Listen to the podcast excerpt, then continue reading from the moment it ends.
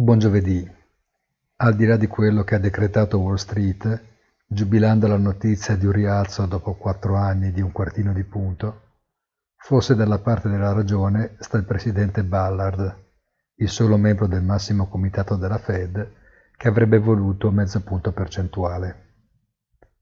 Ma a prescindere dal significato simbolico di pochi decimali che nulla fanno a fronte di un'inflazione che è un multiplo di quella target, ciò che ha fatto piacere ai mercati è il fatto che il loro pusher di liquidità ha minimizzato i rischi sulla crescita e perseverato nella quanto mai fallace idea di un prossimo ripiegamento dell'inflazione che ci potrà anche essere rispetto a quanto si legge e si sente oggi, ma rispetto ad una base che ormai è decisamente distante da quella di un anno fa. La cosa ovviamente non vale per i tassi di interesse.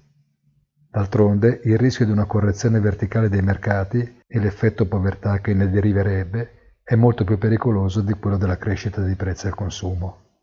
Buona giornata, come sempre appuntamento sul sito easy-finance.it.